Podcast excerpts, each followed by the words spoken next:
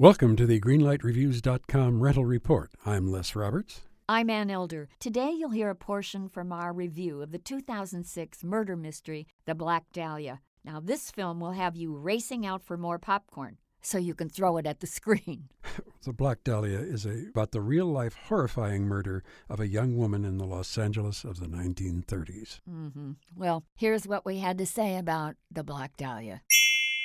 I thought that the story was almost incomprehensible. Granted, two detectives who are on the trail to try and find the killer of Elizabeth Short turn up lots of false leads, as they do in film noir movies. But in this case, they pulled up so many false leads, you were burdened with too many plots that had nothing to do with the Black Dahlia killing. Very often during the film, I lost track of what was going on in the movie. I was watching it carefully, but I kept losing track. Why are these people getting killed? Why are these people being chased? What do they have to do with the Black Dahlia murder? Now, this, of course, was a real murder that happened in But this is a totally fictionalized version of yes, what completely. happened after the murder. It is you know? just a dreadful picture. I agree. Every way, shape, or form. in every category. It was a confusing mess. It was a movie that led you down a blind alley and unfortunately left you there. So for me, Les, The Black Dahlia gets a great, big, fat, dark red light. Oh, me too. So, two red lights for the Black Dahlia.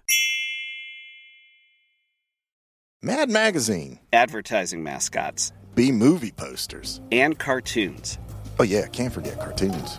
If you get the funky connection that ties these pop culture gems together, you'll dig two designers walk into a bar. See, we're a couple of creatively curious pals living between the bookends of grand museums and dive bars. Hey, you know the place, the sweet spot where highbrow and lowbrow become drinking buddies. So join our barroom chats as we talk influential work and uncover stories of how the familiar became iconic. Think behind the music for the stuff we love. Check out our website at two designerswalkintoabar.com. And listen wherever you get your podcasts or visit evergreenpodcasts.com.